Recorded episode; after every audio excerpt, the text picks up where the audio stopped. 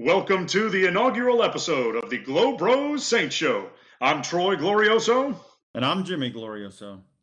And we are the, the Glow, Glow Bros. Bros. So, why are we doing this podcast? Well, we want to provide honest, detailed analysis and thoughtful insight into the Saints season for Saints fans by diehard Saints fans. We want to give you insights that the average viewer may not see during a game and break things down to a level uh, that's easy to understand for, for you and all the Who Dat Nation. That's exactly right. This is for fans by fans. Uh, we have different perspectives we can provide. We'll get to that in a little bit.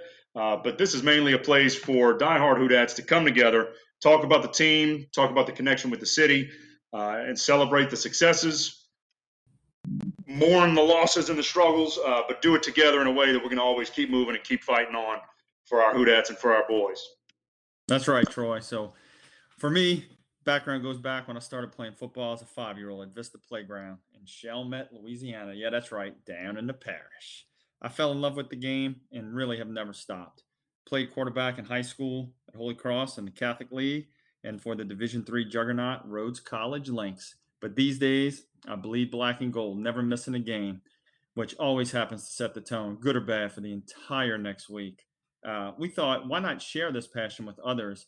We talk about it every week anyway, and we can't wait to talk to each other during the game, after the game, before the next game. So why not put our thoughts together and let others hear what we think and what we have to say about this awesome topic? That's right. And a little bit of history from me, just very briefly. Played throughout high school, uh, coached shortly thereafter. Once I wasn't playing uh, in college, Hurricane Katrina happened my senior year. Uh, I hate to play the what if game, but uh, instead of just sitting there in doubt, I said, if I can't be playing the game, I need to be around it. So got into coaching, coached at Christian Life Academy in Baton Rouge, coached at the middle school level as well. Uh, but more importantly than all that, just a, a, fan, just a diehard fan, as Jimmy said. Uh, my Monday mornings are dictated by the Sunday result of the Saints. And uh, I take it to heart. I live through the team, and uh, it's something that I look forward to every week just as much as I'll look forward to sharing our thoughts, sharing our opinions with everybody else, and eventually getting some feedback from you guys, letting us know what you enjoyed and, and what points of emphasis you want us to reach next. But uh, next up, we gave you a little bit of history of ourselves. We want to share with you our top Saints memories. Uh, now, important to note, we are going to put aside the Super Bowl championship. Uh, obviously, that is a tremendous accomplishment and probably at the top of most fans' memories of the Saints the joy and, and just the euphoria of finally reaching the summit and taking it home uh, against the Colts in Super Bowl 44. So, aside from that, I'll go ahead and give you my first memory, my number one Saints memory, and then we'll shoot it to Jimmy and we'll go back and forth. But for me, it's very easy. Uh, as I mentioned, Hurricane Katrina impacted St. Bernard Parish, where we're from, and I lost my senior year of high school, and that's playing football, playing baseball, senior class president, just completely wrecked it. The school did not reopen. So, long story short, the Domecoming against Atlanta Falcons September 26, 2006, the first game back in the dome after Hurricane Katrina, uh, over a year after the devastating storm. Uh, why it was so special to me, obviously, we won the game. On the fourth play of the game, Steve Gleason broke through the line, blocked the punt. Curtis Deloatch picked it up in the end zone touchdown Saints, fourth play of the game. Jim Mora Jr., the head coach of the Atlanta Falcons, later commented at that moment he knew it really didn't matter what they were going to do schematically or on offense or defense. It simply wasn't their night. Uh, I mean, it, it, was a spectacle more than just a football game. You had the Goo Goo Dolls playing a concert beforehand. Uh, you had U2 and Green Day playing before the game even began in the dome. But why it's so important to me, obviously, it was a win. Uh, and it was kind of that catalyst for the 2006 nucleus of that team Sean Payton, Drew Brees, Mickey Loomis, Reggie Bush, uh, Colston kind of kind of began that uh, that decade plus run of just expected success, which was such a foreign thought. And Jimmy, I'm sure you can get into that more than me with Saints history here pre Brees. But uh, in mm-hmm. that moment, in that game, that three and a half, four hours, you were able to put aside all the devastation you're still dealing with a year later and all the headaches and all the insurance and everything that's going on for three and a half to four hours. You could block that out, get in that dome with everybody who feels the exact same way as you, everybody who's feeling the exact same way as you, and you get to watch the game that you love to watch with the people you love watching it and the team that you love seeing. And uh, I will never, ever forget that moment.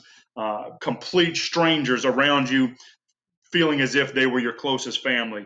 Tears of joy, tears of sorrow, uh, every every emotional range that you could reach on the spectrum, uh, you experienced that in that game, and that's a feeling I will never ever forget, and I doubt that it will ever be duplicated. Uh, but a particular note that I wanted to share with you right after Gleason blocked that punt, we were seated just below the press box, and as soon as he blocked that punt, I turned around, and Bobby Hebert, the Cajun Cannon, was right there behind us and he was just going ballistic, going ballistic. And I'd be lying if I told you he was not shooting the bird at every Atlanta Falcons fan in the building uh, in celebration. But needless to say, with that, Domecoming number one for me, easy. Uh, nothing else really comes close just for the emotional capacity of that game and what it allowed us to do to, to get away, uh, even if briefly, from everything else that we were dealing with with Hurricane Katrina. Yeah, I have to comment on that. Um, Troy, you were at the game. I watched it on TV, and there were multiple times that the broadcast crew of Monday Night Football um, just discussed how loud it was. They had never heard a stadium so loud before. And to this day, they still talk about that. So, very phenomenal. Even watching it on TV um, had a tremendous impact on the region, the Gulf Coast, and just let the rest of the nation know that the city wasn't going anywhere and we were back. So that was that was awesome. Great uh, recap there. Uh, for me, uh, being about 13 years older than Troy, uh, my Saints memories go a little bit further back. Um, for me, I think that the first big memory uh, was the wild card game against the then St. Louis Rams, the defending Super Bowl champions, coming into the, to- the dome on wild card weekend, December 30th, 2000. Um, it was a, a, a, playoff game, which obviously we, we had had several before it, but lost every time under Jim Mora. Had some really tough games in those playoff games. Um, but we came out and we were just hitting on all cylinders and we were scoring touchdowns left and right uh, under Aaron Brooks. And lo and behold, like often Saints fans had to endure, um, Kurt Warner and the greatest show on turf started making its comeback. And late in the game, Marshall Faulk you know, started having some big plays. They started coming on strong, and we were in trouble. And um, Az Hakim goes back to get a punt. I think there was roughly two and a half minutes or so. They were less than a score away from taking the lead, and the punt's in the air, and Hakim drops the ball. Uh, Brian Milne falls on it, and the rest is history. The first New Orleans Saints playoff victory goes down in the books. And to be there at that time, you would have thought we did win the Super Bowl because that was the biggest victory in the history of the franchise. So huge, huge day there. Um, lots of good memories. Um, but other than the Super Bowl, like Troy said, we weren't going to touch on that because everybody, you know, that's their biggest moment. But we have to go back to the 2009 NFC Championship game against the Brett Favre led Minnesota Vikings. Troy, you want to set the stage on that one? Definitely, yeah. So this game, uh, we were there. Jimmy and I were there, um, and uh, I know Jimmy mentioned that the Monday night crew said that the Domecoming was the loudest stadium they've ever heard. For me, January 24th, 2010 was the loudest that I've ever heard a stadium in my life. I've been in the dome many times. Uh, but that game, if you remember, was just back and forth, back and forth, back and forth. As Jimmy mentioned earlier, there's no way that the Saints can come in and just obliterate somebody. You got to get a heart attack while watching the game. That's just part of Saints football with the stress going back and forth. But uh, every time you're trying to get uh, a false start or you're, or you're trying to draw somebody off sides or whatever the case may be, but Jimmy and I both had painstakingly uh, intense migraines at the end of that game. Now, it was all joyous. I mean, everything worked out the way it did. Peterson had several fumbles, and obviously, we know the Tracy Porter interception at the end of the game with Favre to, to help at least seal our opportunity to take that game in overtime. There were a couple uh, instant replay reviews, uh, but then Garrett Hartley lined up, Sean Payton had some uh, unique motivational uh, phrases that he used with uh, with Garrett Hartley, something along the lines of "Son, you belong here.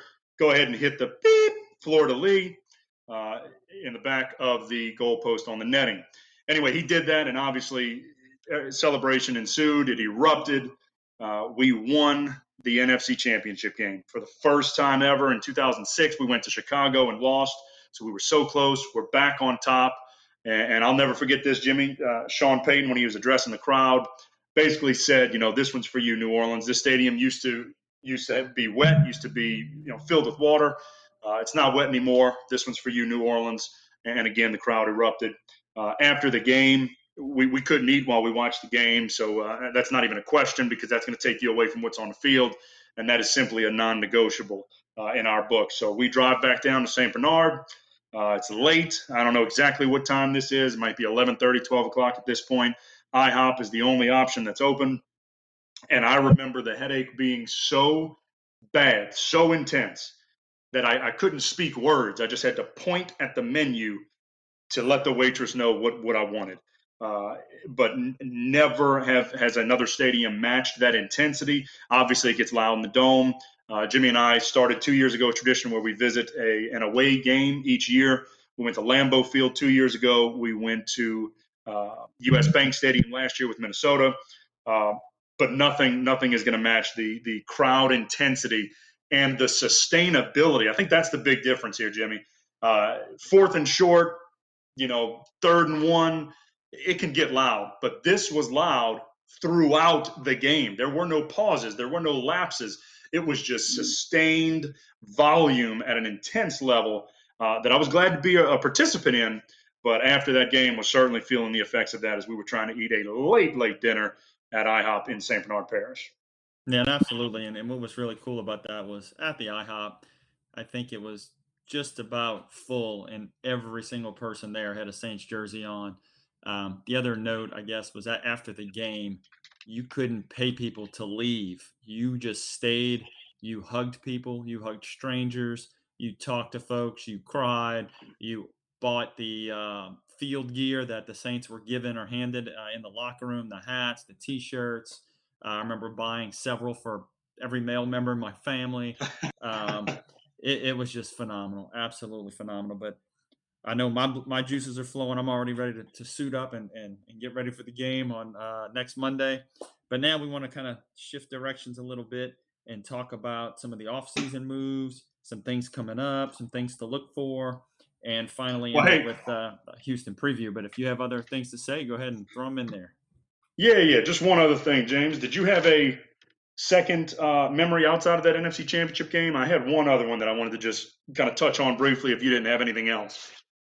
I have uh, plenty of good memories, but uh, none that just a very minor memory. I don't know. It all it always comes back to me, but it was a Saints game uh, several years ago against the Los Angeles Raiders at the time. I was a huge Ironhead Heyward fan. He was the thickest uh, tailback, I think, in the league for quite some time, and he broke through the line, and it was the first kind of era of the jumbotrons, if you will. And I remember him looking up and just hoping and praying that one of the DBs wouldn't catch him. And he took it all the way to the house. And I think he was on oxygen the rest of the game because I don't think we saw him again.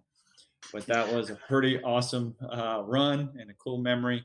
I'm sure there were many better ones out there, but that was the first one that came to mind. Well, yeah, no, that's uh, happens to the best of us. You know, I'd go and get my mail and I come back and I'm on oxygen sometimes. So I, I get it. I get it. Uh, for me, the next most memorable Saints moment, and this one may surprise a few people, it actually is not a game. Uh, it was not a contest, but it was in 06 when we drafted Reggie Bush. Now, looking back on his career as a New Orleans Saint, obviously there's a lot of division there on, on people who uh, maybe the expectations coming out of college didn't match the reality in the pros. But in 2006, uh, I firmly believe more than the Brees signing. Because if you remember at that time, Brees was a huge question mark coming out of San Diego with the shoulder injury. There was some interest in Miami with Nick Saban, didn't pass the physical. The team doctors there were not comfortable signing off uh, on Brees being a part of that team. So we did have the Brees signing, and we were desperate for a quarterback at that time, but it was a complete unknown how his rehab was going to go, how long it was going to take, and how effective he would be. Now, keep in mind also, New Orleans never thought they would have a chance to even draft Reggie Bush at number two. Texans had the number one overall pick. Uh, it was a pretty wide presumption that Houston was going to draft Reggie. And I'll never forget the night before the draft, word leaked that they had already reached a deal with Mario Williams. And now the possibility of the Saints drafting Reggie Bush was viable. And as Brees was the unknown, Bush was the exact opposite. We watched him in college just make fools of, you know, supreme collegiate athletes uh, and just dominating at USC with Matt Leinart and LenDale White uh, but we knew what kind of player he could be. And when that became a viable option for us, I remember the city, I remember the people, the fans just going ballistic that we are actually going to have a chance and a very good chance to draft Reggie Bush and have Reggie be a part of our resurgence. Uh, and uh, that that rookie year, his 2006 year, he brought it. Everybody throws out that word electric nowadays. I, I really feel sometimes we use that a little too much to describe players. But 2006 Reggie Bush in the Saints uniform was electric. Every punt return that he lined up for, the stadium stood up when he caught it because you never knew what was going to happen. You, same thing on a toss, same thing on a handoff, on a short pass route, uh, whatever the case may be. So for me, at that moment, being able to draft Reggie Bush was a huge memory for me uh, because of the feeling and the emotion that it attached to it, with the excitement of what was to come with Brees coming in uh, and drafting Bush and then also Colston. And we can get into a whole nother discussion on the 06 draft class, one of the absolute best and deepest draft classes, in my opinion, uh, across the board. Uh, but that'll be a, a, conversation for another day. You wanted to look into the offseason, uh, right, Jimmy? Absolutely. And uh, one note about Reggie, not necessarily a, a game a full game memory, but that one run he had against Arizona in the first round of the playoffs to this day was absolutely phenomenal. Just juke the guy out of his jock strap. I think it's still laying on the turf. Uh, unbelievable. 36 yard line, I believe. It could be. We, we, we may have watched it a handful of times. Uh, but yeah, I wanted to get into the offseason moves. Um, I think some are obvious, but I think some are a little more subtle, as uh, one of our favorite actors would say. Uh, Jared Cook, tight end, uh, huge offseason uh, move there. Uh, we had Ben Watson in his earlier years. He was really good. Uh, last year, I think he was kind of getting up there, a little long in the tooth. And prior to that, uh, just just didn't really do very well or get very much production out of that position. And I think Jared. Well, you, you really... go back to Jimmy Graham, and I think that was your, you know, that was your your kind of golden years there at the tight end position, and seeing how it could properly be utilized within Payton's offensive attack and how Brees can utilize that. But when Graham left, uh, which obviously we got Max Unger for that, an anchor on the offensive line. Uh, that's another area people are probably divided in. They might not want to admit that that was a good trade at the time for the stability on the line. Uh, but since Graham, we've been searching for that next answer, uh, and we've had a you know certainly a litany of guys coming in trying to fulfill that role uh, with minimal success. So uh, I'm I'm very excited at the potential there for Jared Cook to come in, stretch the field a little bit, take some of the attention for those safeties and potentially open up some intermediate and deep routes on the outside for uh, Michael Thomas, uh, Ted Ginn, and some other receivers that we have. So, and it sure seems like Payton has been very, um, I don't want to say secretive, but he, he pretty much plays everything close to the vest. But, you know, Cook sat out a couple practices, didn't really get a lot of playing time in preseason. Uh, I'm hoping that's more in the idea of concealment so that we can really uh, fully utilize him come week one with some looks that nobody's seen yet. Yep. No, that's a great point. And I, I think he also can occupy some linebackers, uh, short, intermediate routes, like you said, get the linebackers flowing towards him and opens up the choice route for Alvin Kamara. He can uh, get in there, get the ball, move around a little bit. Right now, you pretty much focus on Kamara and Thomas, and you don't let them beat you and you take your chances with the other guys. But I think Cook may change that this year. Very excited to see that. Uh, very close 1A was Erik McCoy, um, our draft pick. He, uh, you know, was a beast at A&M, um, but he's the quarterback of the offensive line. Unger, really, really strong. Sort of surprised us with his retirement. I would have liked him to let us know a little sooner, but each, just each a tad. Has to do, each just person. Has to, to do what's best for, for their family, so we understand. But uh, we're hoping Erik McCoy can step right in and uh, you know anchor that line. Very solid at the tackle position. We have two strong guards. Should have a solid offensive line, but McCoy is really going to be a huge part and a huge offseason addition to hopefully fill that gap and fill those shoes. But my number two offseason pickup, I think might surprise a few folks, and that's new special teams coach Darren Rizzi. Um, under the Dolphins, he spent the last eight years, and believe it or not, he was first. His units were first in the NFL with 11 block punts over that span of time and 22 total block kicks, which was which came in second over those past eight seasons. Um, you don't think of the Dolphins as, as a great team over the last few years, but uh, just last year, Pro Football Weekly graded them the fourth overall best special teams unit, and we know our kicker and punter are solid.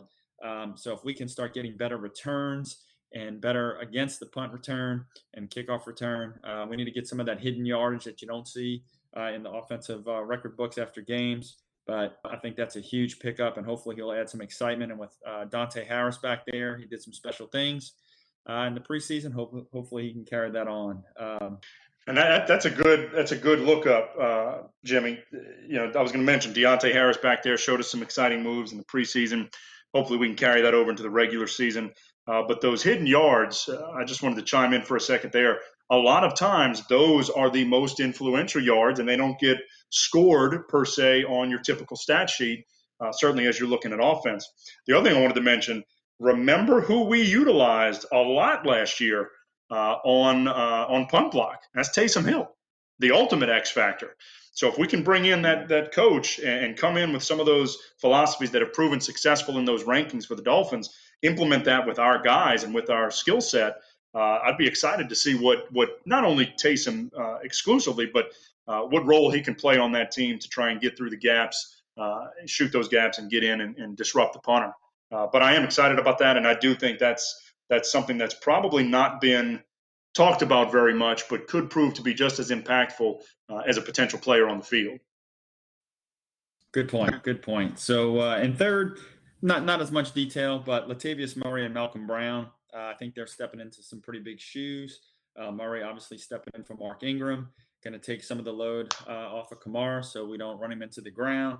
And then Malcolm Brown, especially the first few weeks while Onyemata is suspended and we're dealing with Sheldon Rankins coming back from his Achilles. If he can uh, plug the gaps, take up some space, uh, hopefully let uh, Davenport and Jordan do their business and, and get after the quarterback. And Hendrickson uh, showed some promise this year. Maybe he's a breakout candidate, um, but but very excited to see what happens there. Yeah, and just a quick just a quick note on Murray. You know, he's a big guy. He is a big back that uh, I hope plays to his strengths a little bit. Certainly carry that ball low and, and put the power behind his pads. But I'm definitely looking at a short yardage, red zone type offense where uh, where he can prove successful between the tackles uh, which will then open up our play action game, make it a little more honest on the defense, and uh, and that can open up the, the peripheries for everybody. That can open up for Kamara, for Thomas. Uh, but uh, you know, I just I, I, want him to be hungry, and it certainly seems like he is. But uh, you know, with Ingram, the production was there, but uh, the camaraderie with Ingram is you know what was so visible last year, especially him and Kamara, but him and everybody on that offense, and you know, certainly you know mm-hmm. playing collegiately as well. The closer unit those guys can be, the closer those 11 can be, more often than not, the more productive they can be. So, uh, you know, Payton's done a great job of bringing people in that are buying into the character of this team, and we obviously have the leadership there to squash anything that that wouldn't.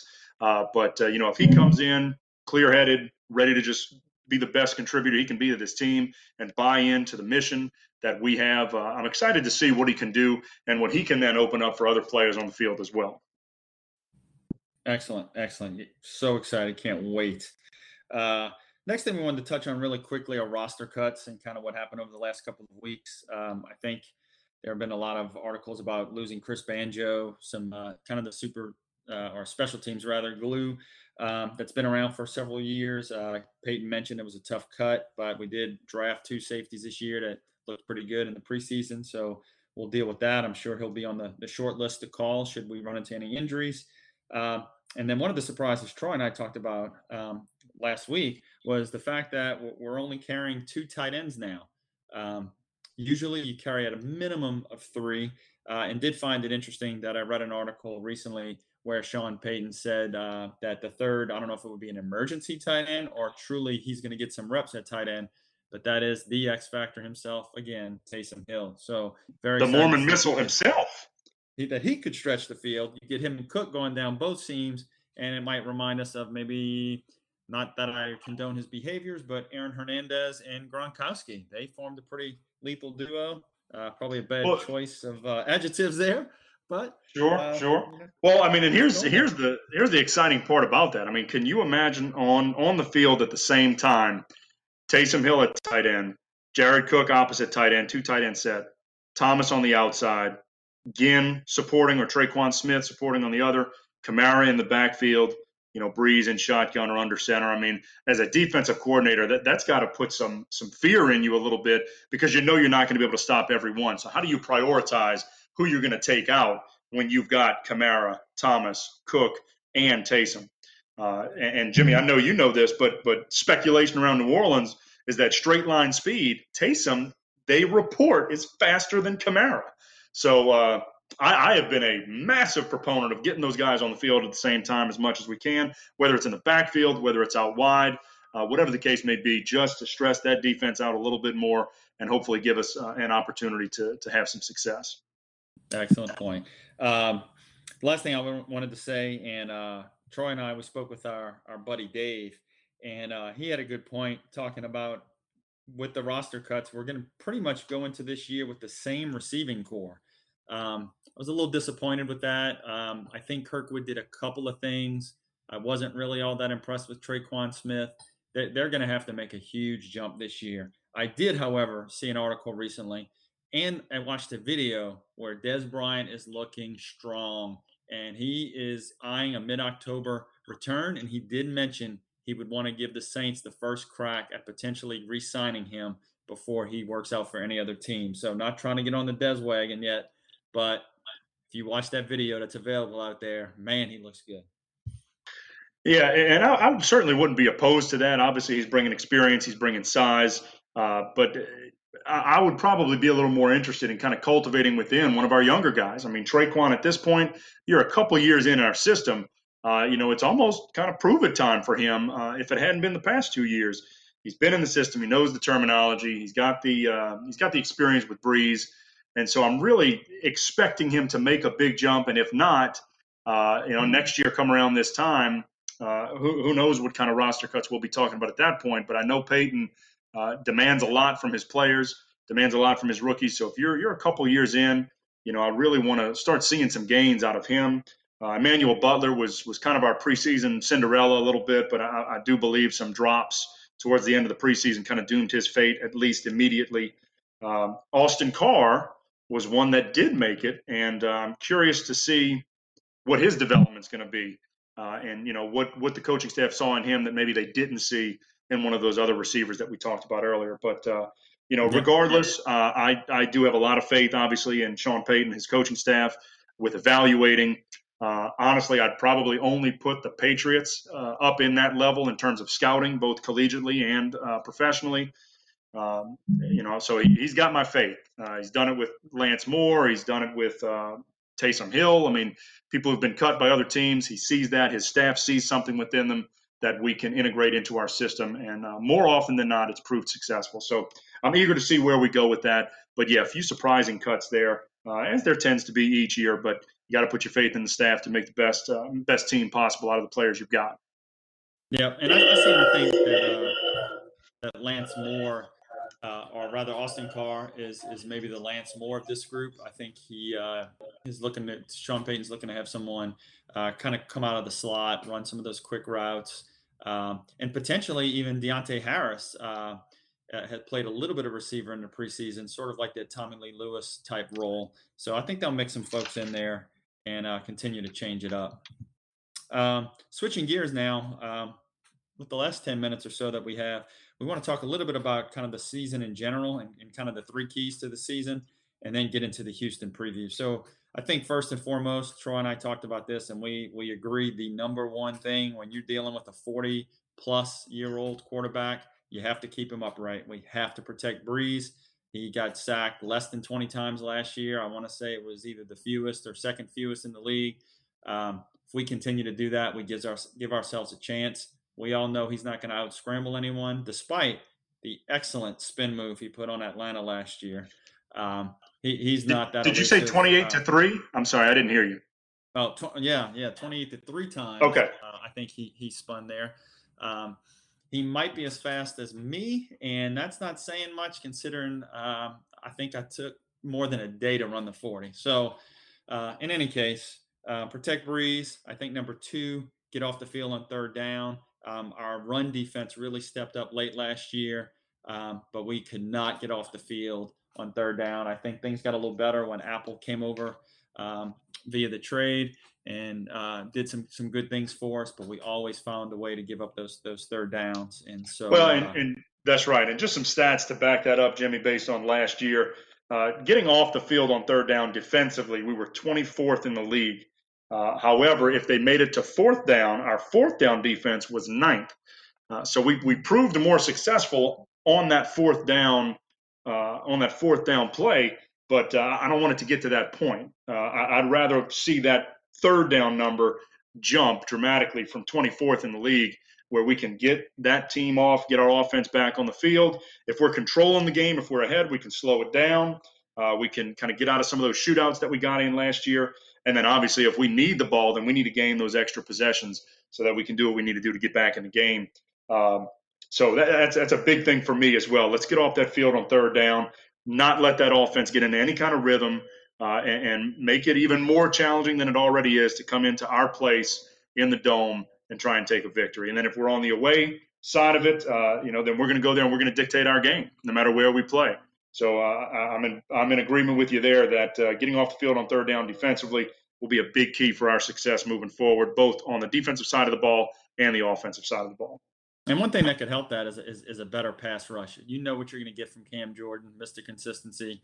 Uh, he's going to bring it each and every Sunday. Davenport was was heading that way before the turf, uh, the toe injuries rather. Um, but but that'll help if, if we're getting to the quarterback that you're going to make some errant throws, throw a pick here and there. That'll help us get off the field. Uh, and then third, we talked, we kind of touched on it already. We need we need a second wide receiver to really step up. Ginn has made some big plays, but he's not getting a ton of looks. Uh, we need either Smith or Carr or uh, uh, not Tre'Quan. Yeah, um, who is it? Help me, Troy. Who are we thinking of? Not Tre'Quan Smith, but the other receiver. Oh, Kirkwood. We need Kirkwood, Kirkwood to step yeah. up too. Um, so well, one of them needs to, to, to, step up. There was a point last year where it felt like 90% of the throws were going um, to Thomas, and and you just can't do that. Even though he did catch 87% or so of his targets, which was an NFL record, which was amazing. Um, but we we got to distribute the ball. So well, that's three things. I think we'll be in good shape. That's right. That's right. And it's just it's a, it's a you know it's a volume share. Looking at last year's targets, now not necessarily receptions, but how many times Brees targeted the following receivers. Number one, no brainer, Michael Thomas, 147 targets. Second on the team, Alvin Kamara with 105 targets. Keep in mind, here's our he's our running back. Obviously, he's dual threat. Uh, but then third, Ben Watson with 46 targets. So after Michael Thomas, we don't even have a receiver in the top three of targets from Brees. You know, that's that's an issue there. Michael Thomas, nobody's denying his talent or, or his ability to convert third downs and move the chains. But uh, this is the NFL. Any given Sunday, defensive coordinators around the league are game planning to take Michael Thomas out. And if they are successful at that, what is our what is our return? What's our answer to that? And, and, there were certain games last year where we struggled with that. So we need somebody to step up. Now, I do believe Jared Cook is going to be a big impact player there. He's going to take his fair share of the volume of targets. Uh, and as we mentioned, hopefully Tre'Quan, Kirkwood, Smith, Ginn, uh, somebody can come up and be a dependable, consistent player to help draw away some of that attention from Thomas. And you know, Brees is mantra is spread it out, and he doesn't care who you are as long as you know your assignment, you know where you're at on the field. He's going to get the ball to you. Uh, but but we need some help there, and that's going to help Thomas be an even more impactful player if we can bring some of those uh, shares to other people.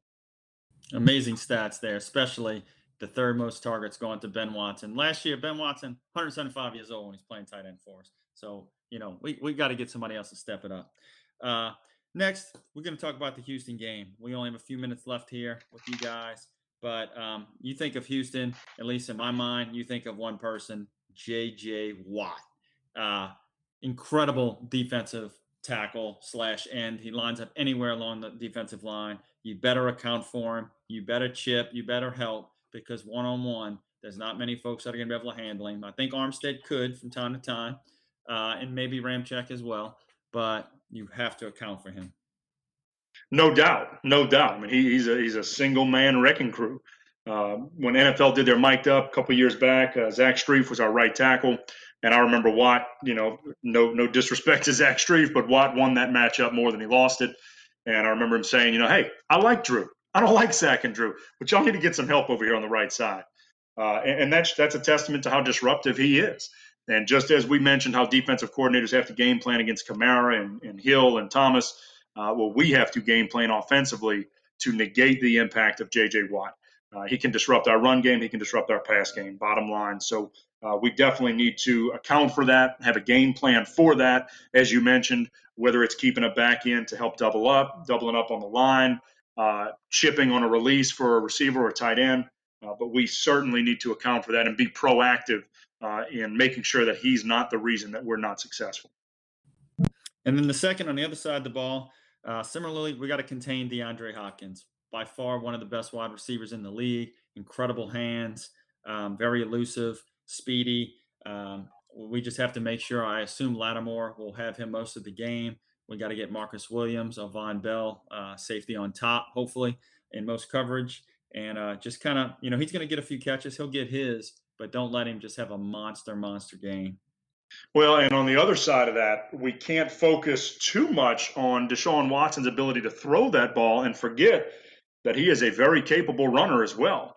Uh, you know, Houston in the previous couple years uh, haven't had a whole lot of success at quarterback. Kind of had a quarterback carousel going on these last two years. Uh, going a little bit further back, you had Matt Schaub, uh, serviceable, uh, but certainly not uh, not as exciting as Deshaun Watson. And I do believe he's the real deal. Had the injury last year, but he's coming back. He's hungry. Houston is a very very talented team that I believe is going to compete in that AFC South all the way to the end. and it is so important for us to start this season on the right step. Even though last year we lost the first game, we went on to win 10. Uh, I don't want to have to bank on that happening again. I want to come out strong Monday night, have a great game plan. Uh, it's in the dome, so the energy is going to be there. The excitement's going to be there. I think the players are hungry to get last year behind them. Uh, two consecutive seasons of just devastating heartbreak in the playoffs. Uh, but don't forget that Deshaun has the ability to beat you with his legs as well. Got to maintain uh, containment and uh, just play smart. You know, play smart, aggressive football on both ends. And if we do that for 60 minutes, uh, I feel confident in where we'll end up at the end of that game. Yeah, there's nothing nothing more demoralizing than you know doing a great job on first down defense, second down, have third and eight, you have great coverage, you're bracketing all your receivers, and a quarterback scrambles for a nine yard gain and gets the third and eight. Uh, and converts. That that is so demoralizing. So to Troy's point, let's contain him. Otherwise, it's in the dome. You got to feed off the energy. You have Kamara back. You have Thomas back. Folks are ready to go. I think they're ready to put it the season uh, last season behind them, like Troy said. And uh, I think it's Super Bowl or bust. We don't know how many years Brees has left. Um, Taysom, Taysom showed some good things, and maybe he is the, the quarterback of the future. But the future is now. Let's get it done this year. So uh, that's right. I think uh, that's enough to, to prep you and get you ready for it. That's right. Saints fans, cherish every moment. Cherish every moment, and that all begins in six days. So listen, hey, that's a wrap on the inaugural episode of the Globe Rose Saints Show. Six days until the season opener, Monday night in the Dome, prime time against the Texans. So who that fans, until next time, Globe Rose out. Who that?